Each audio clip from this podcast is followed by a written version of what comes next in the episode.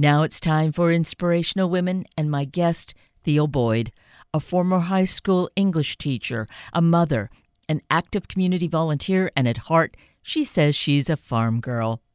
And now she is also an inspirational author. My Grief is Not Like Yours: Learning to Live After Unimaginable Loss, A Daughter's Journey, is the outcome of less than the past 5 years of Theo's life, and her healing journey is one that we can apply in our own life to heal the traumas, because without question, all of us suffer some trauma, and here's our opportunity to do the healing work. Theo Boyd, good morning, and thank you so greatly for being with us today. Good morning. Thank you.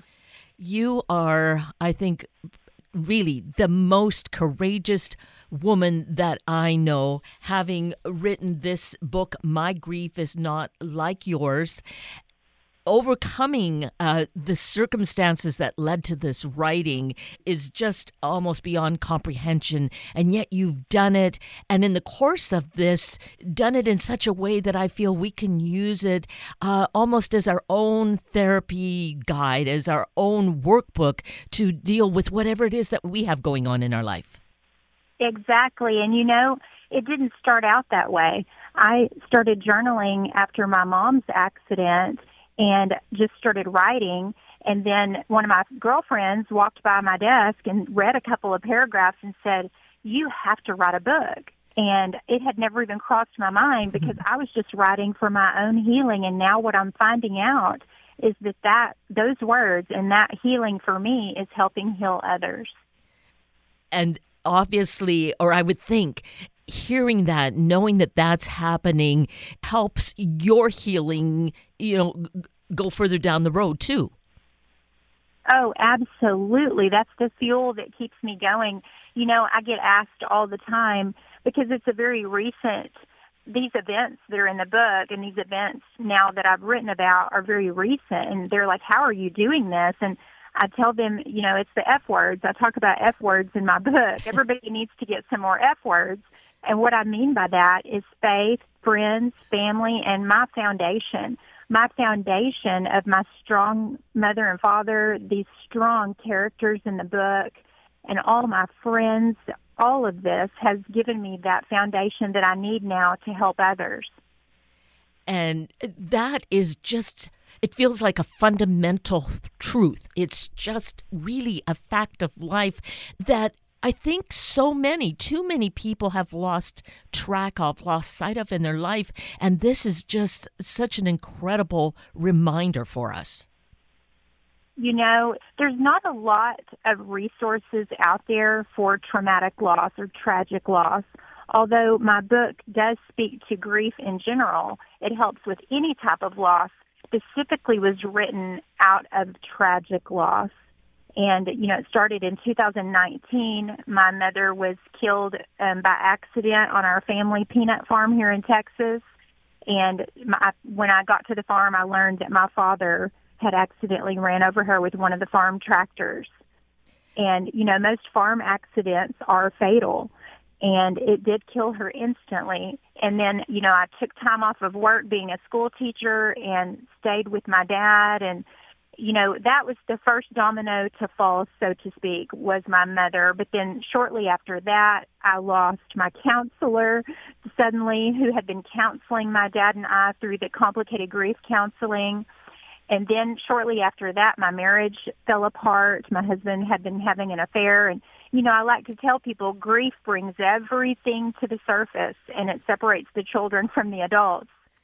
So, you know, my marriage fell apart. And then in 2022, the end of my rapid-fire losses is when I went to check on my dad Father's Day morning and surprise him with breakfast and found that he had taken his life.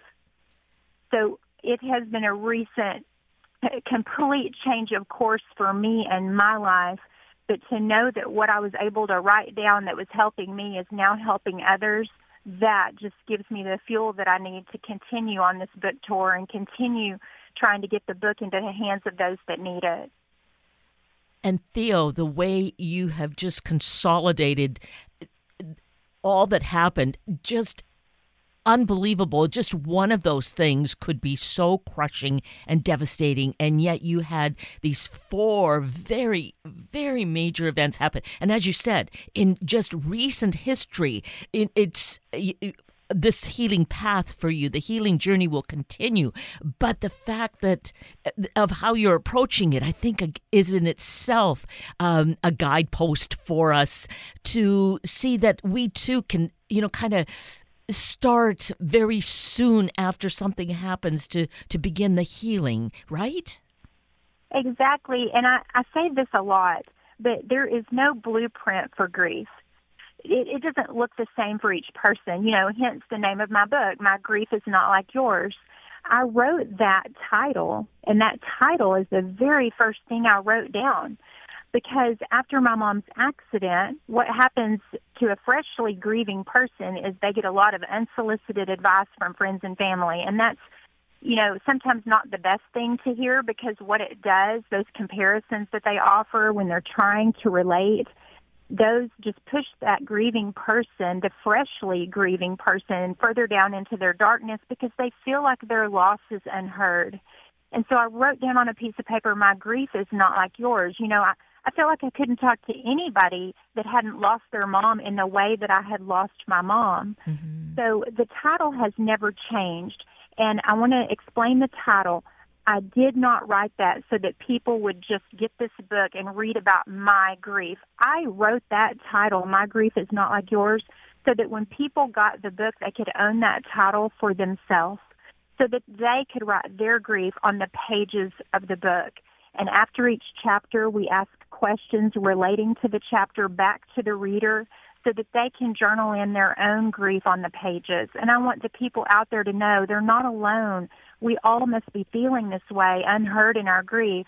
So I give a lot of tips and helpful things and funny stories about my daddy. He was such a funny, charismatic individual and a preacher. And, it's not just all darkness. It's a lot of hope and funny stories in the book. But I want people to own that title for themselves. And I get that's... the balance of it all is to show what was good and what was lost and why there's grief, but also those memories, events in life are such a consolation. They're a loss because we can't have that person there, but the consolation, it just like the grief is complicated, the healing feels somewhat complicated too, but it happens. Yes, and in the book, I needed a book that hit me as hard as I'd been hit. And I would get books from friends and family, and I would just, like crazy, just go through the pages looking for a page that could hit me as hard as I'd been hit. And I thought, well, I'm just going to have to write it. So it is a very raw book.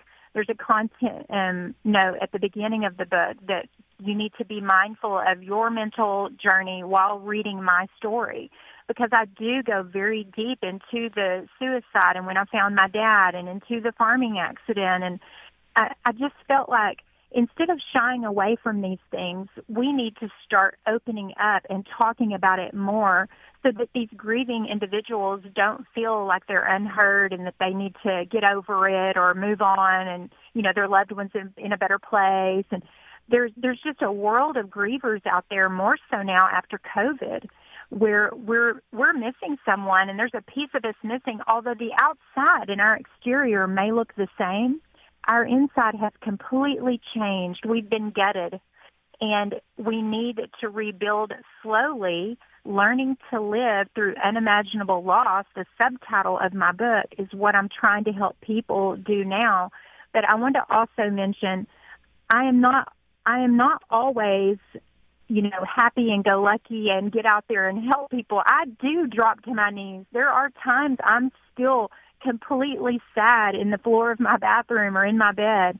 So I still have dark days, but I want people to know that it's okay. There's going to be another day. The sun's going to come out again, and you can try again. So my good days are a lot more than my bad. But yes, grief is your new counterpart. You have to learn to live with it. So I hope that the book and the message and the beautiful love story of my parents, they were they would have been married 50 years. They missed it by 6 months, and we'd been planning their 50th wedding anniversary when we immediately had to transition and begin planning a funeral. But these strong characters that helped me throughout my life now can help other people. And I sincerely believe that. The book is so beautifully written, coming from your heart.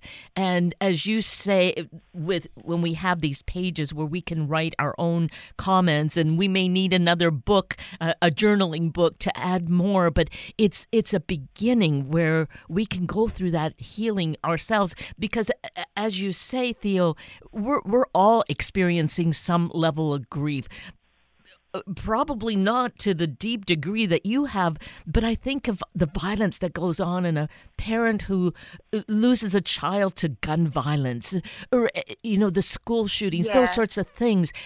This book is so appropriate for those and other kinds of events that are just happening much too often in our lives. Exactly. And when I was writing, there would be a few times when I was writing for me, I was putting it all down. But when I realized I may be writing a book for others, I would still tend to shy away from putting things in the book that I thought, oh, this might offend someone, or this might come across too strong. And I stayed with the course. I wanted to write what I was feeling, because I knew if I was feeling this way, there's millions of others feeling that. And we were able to do that in a beautiful way with the strong characters of my mom, my dad, my counselor. And, you know, one of the chapters is titled With a Bad Word. And I had a lot of pushback on that with my publishers. And I said, have you read the chapter? And they said, no. And I said, well, read the chapter and you will understand why the title of that chapter cannot change.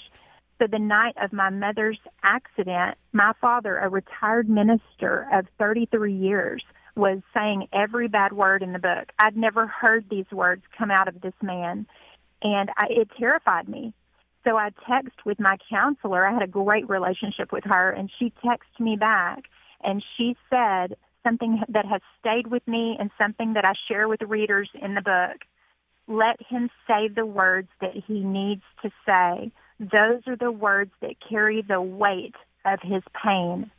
And I think we shy away as grievers, as a society, from people that are doing things that are not normal, quote unquote, for them because they're grieving. What we need to understand is that that person in their loss is doing what they have to do to cope.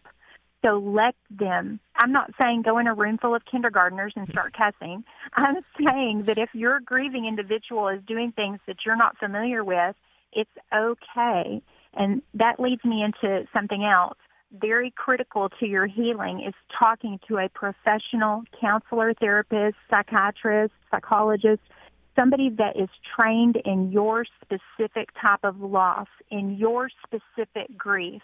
That is so critical to healing, because I do say I am not any of those things. I'm not a nurse, a doctor, psychiatrist, psychologist.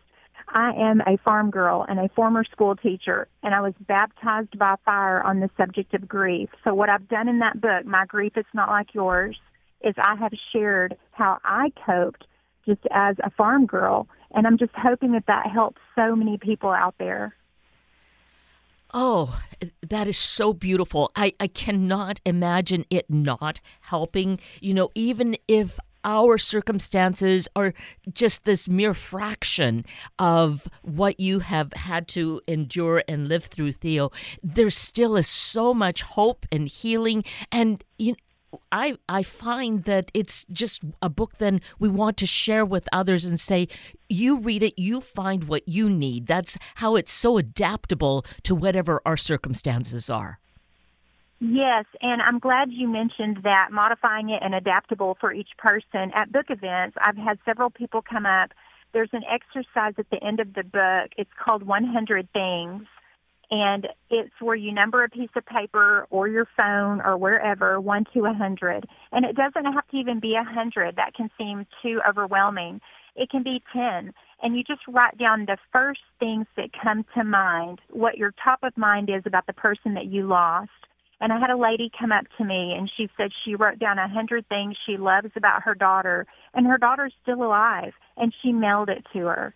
So I thought, how beautiful. They're taking what was helping me in my loss, and they're using it when somebody's still here to let them know how special. And then another lady came up to me and said, I wrote down 100 things I did not like about my ex-husband, and, we all laughed. She said it helped her. So everybody can modify that exercise to fit what loss they are experiencing.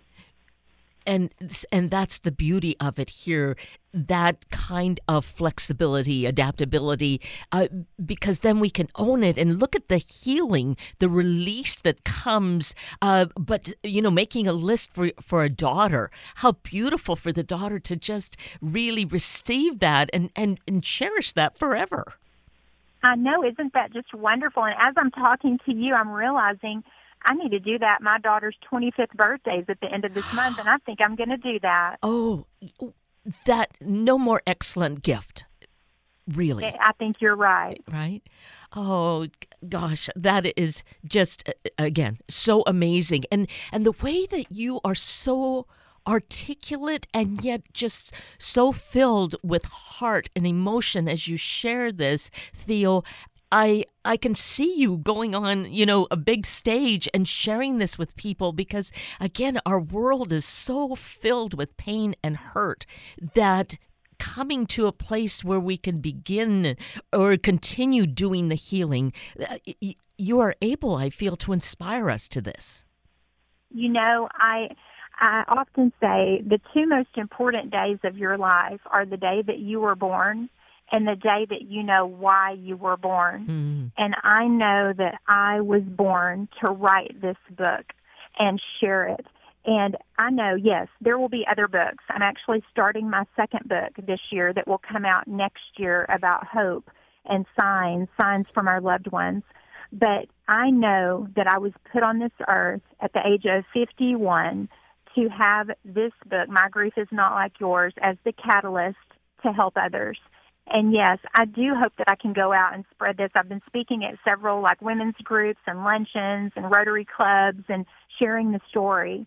But I know now at the age of 51 what my purpose is in life. So those of you out there younger than I am, don't freak out that you don't know what your purpose is. That's such a big thing because it may not hit you until later in life. And I hope it doesn't hit you the way that it did me. But sometimes your purpose finds you. You don't have to go looking for your purpose. Right. And it surprises you, shocks you perhaps even, the way that yours has come about. But it just really seems so obvious. Not that your teaching career didn't have a contribution as well and that you didn't do great things with students, but it's all just kind of a progression of what your life is meant to be. I feel like that everything I've done in my life has brought me to this point, school teaching being one of them. I taught 10th grade, creative writing and English at a Title I district here in Texas, and I loved my kids. I just loved everything about it. I got Rookie Teacher of the Year. I was the oldest. They always loved to tell me that I was the oldest Rookie Teacher of the Year they'd ever had because I was a late-in-life teacher. But rather than speaking now to 150 students a year, I'm speaking to thousands. And I still go back to my old high school where I taught and talked to kids, and I still want to, reach that age group. But rather than just them, my audience is much bigger now. And one of the big things these days are the TED Talks. And they are, are these podcasts then that so many can access whenever. I could just see you're doing that. That's on my list. How did you know? That's on my list for 2024 is to get a TED Talk in. Yes. Oh, see, this is it. It must be meant to be, I believe. Well, I think all of this, your radio opportunity, all of these speaking, events are giving me the practice that I need to be able to speak enough and speak eloquently when I do that. Well, you've got high marks for me on that. Thank you so much. You're welcome, Theo. One of the things that was obviously enlightening to you, or you share it as being enlightening, and so it was for me, and that was the term complicated grief that your counselor used with you. And I thought that was just so eye-opening and something that any of us, I value learning that's how grief is in our lives. So do you want to just touch on that a bit? Yes.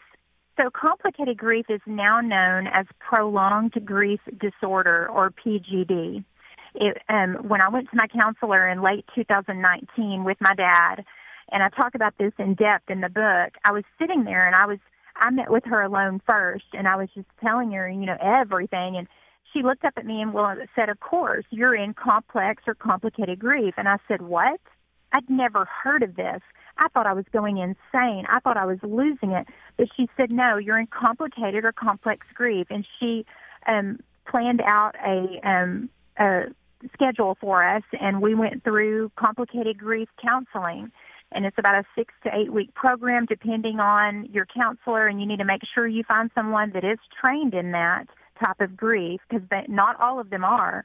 But PGD, or prolonged grief disorder, is what it's called now, and that can be in the way that you lost someone tragically by accident or, you know, trauma, and it can also be in the way that you're reacting to that loss.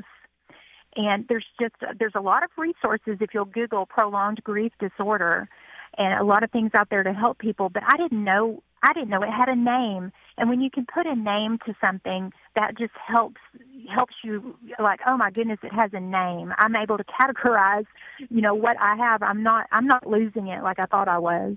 Exactly. Yes, as I say, that just really struck me as, oh, this is so incredible and so helpful, which I trust will be the case for others. And on that note, we should mention then the book. I'm sharing how I feel. It's just so critically helpful to anyone and everyone. Its availability, we can get it at any of our favorite bookstores and sources, right, Theo? Absolutely. You can get it anywhere that books are sold. If you go to a store and they don't have it, they should be able to order it. And it is available on Amazon. And it's also available on my website at Think Theo. It's ThinkTheo, thinktheo.com. And what I like about getting it from the website is I will autograph it and write a special message in to whoever you're wanting to send it to, and I will personally take it to the post office and mail it to them. So they'll get a personal note from me, and I'll autograph the book for them. Oh, that is particularly beautiful. So consider that for anyone in your life that is going through some serious, or just a challenge, no adjectives on that, just a challenge. And to have a personalized note, I think, can speak volumes to an individual. Yes. Yeah, right. So we mentioned the book, the website. The book, of course, was inspired by the tragic accident of losing your mother. She is just, you share with us how important she was in your life, is still important in your life. Tell us a little bit about her. I think she's an amazing woman. She is phenomenal. She was my host, and I'm so thankful that I had her as a mother. There could not be a luckier girl in the world to have had Sue Boyd as their mother. My mom actually lost her hearing when she was 18 months old. She didn't speak or communicate until she was 10, when my grandparents sent her to a special school to learn how to speak and use her voice. And she never even learned sign. That was during the time that they were not teaching that as prevalently as they are now. But she learned how to communicate. And my mother was profoundly deaf, yet she was the best listener in a room. And I talk about, there's a chapter in my book called In the Room.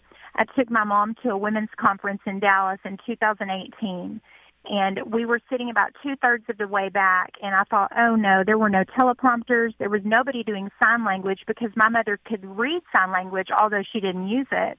There was nothing, no captions, and I thought, she's not going to be able to hear anything that all these women are saying. And I turned to her, and I said, with my lips, because she was an excellent lip reader. And I said, I'm so sorry that you cannot hear them.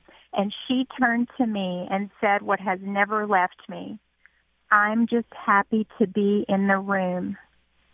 And my mother, we could come home from an event where my dad was the speaker or preaching a service, and my dad would be like, Sue, who was that? What was that? My mom was the best listener in a room. So I want to urge people out there to be present. You cannot underestimate the importance of your presence. We are also worried about what we have to say or do or act for a grieving person. You don't have to do anything but be. Do not underestimate the beauty of just being present with someone. So we can take that example from this phenomenal woman who was my mother, my host here on earth, and realize we don't have to say or do anything. We can be present. So beautiful. Which I'm saying that, and then I realize that you wrote in the book about how that was the last word she texted you, which was that newer form of communication, yes. Right? The last word my mother texted was beautiful, and how ironic, because how beautiful she was, and beautiful being the last word I read from her. I just, you know, how perfectly ironic for her life. Yes. Oh, what an amazing family, really. And it's so tragic that they are not here, but that you embrace the gift of all that they have shared with you, and in doing so, share with us that we can do that. But your faith has a lot to do with that, would you say? Yeah, absolutely. You know, being the daughter of a minister, I grew up in it. I was at church every time the doors were open. I played the piano for church.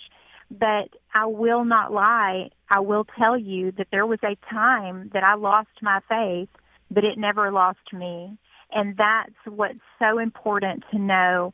The real hope out there is that God's got you the whole time. And I often say, God will give you more than you can handle. You'll hear some people say God won't give you more than you can handle, but that's not actually even biblical.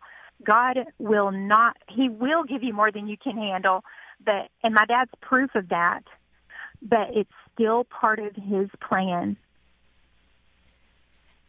Again, words that your experiences of the words of your experience really so helpful, beneficial to any of us who are going through whatever it is that's going on. And we all are. To whatever degree, we are all going yes. through something. So this is so helpful to each and every one of us. Yes, I hope so. My hope is that the book helps people, and that my journey is, you know, and that my parents, their extraordinary lives and their extraordinary deaths, and there's still a testimony from them. They're still helping others, even in their death. Exactly.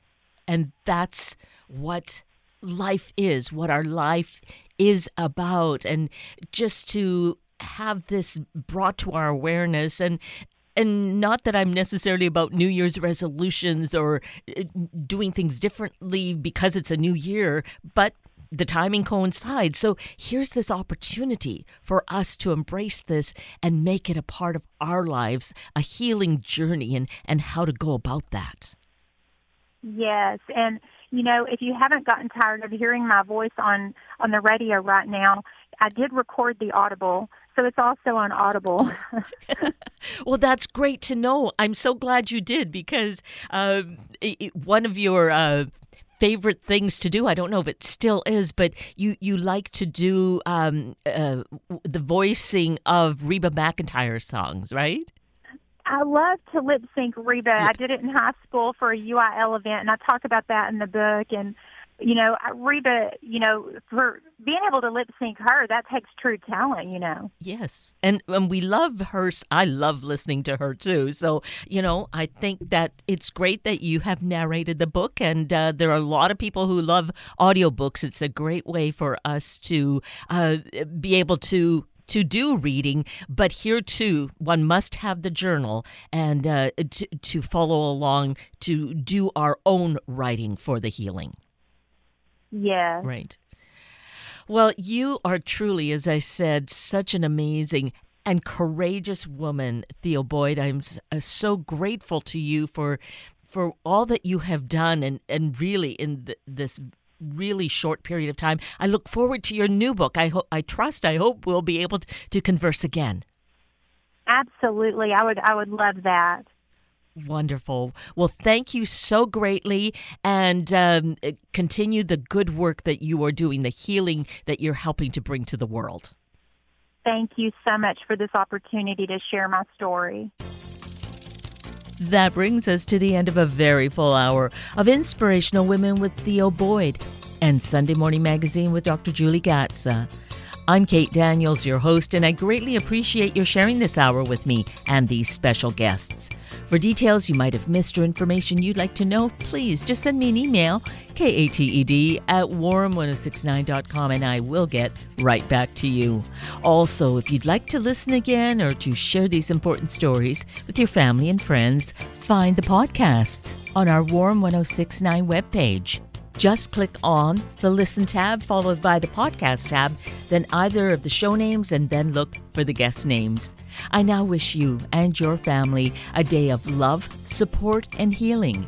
Have a week of the same, and then please plan to join me again next weekend for another hour of Sunday Morning Magazine and Inspirational Women on Warm 106.9. Good morning and Happy New Year.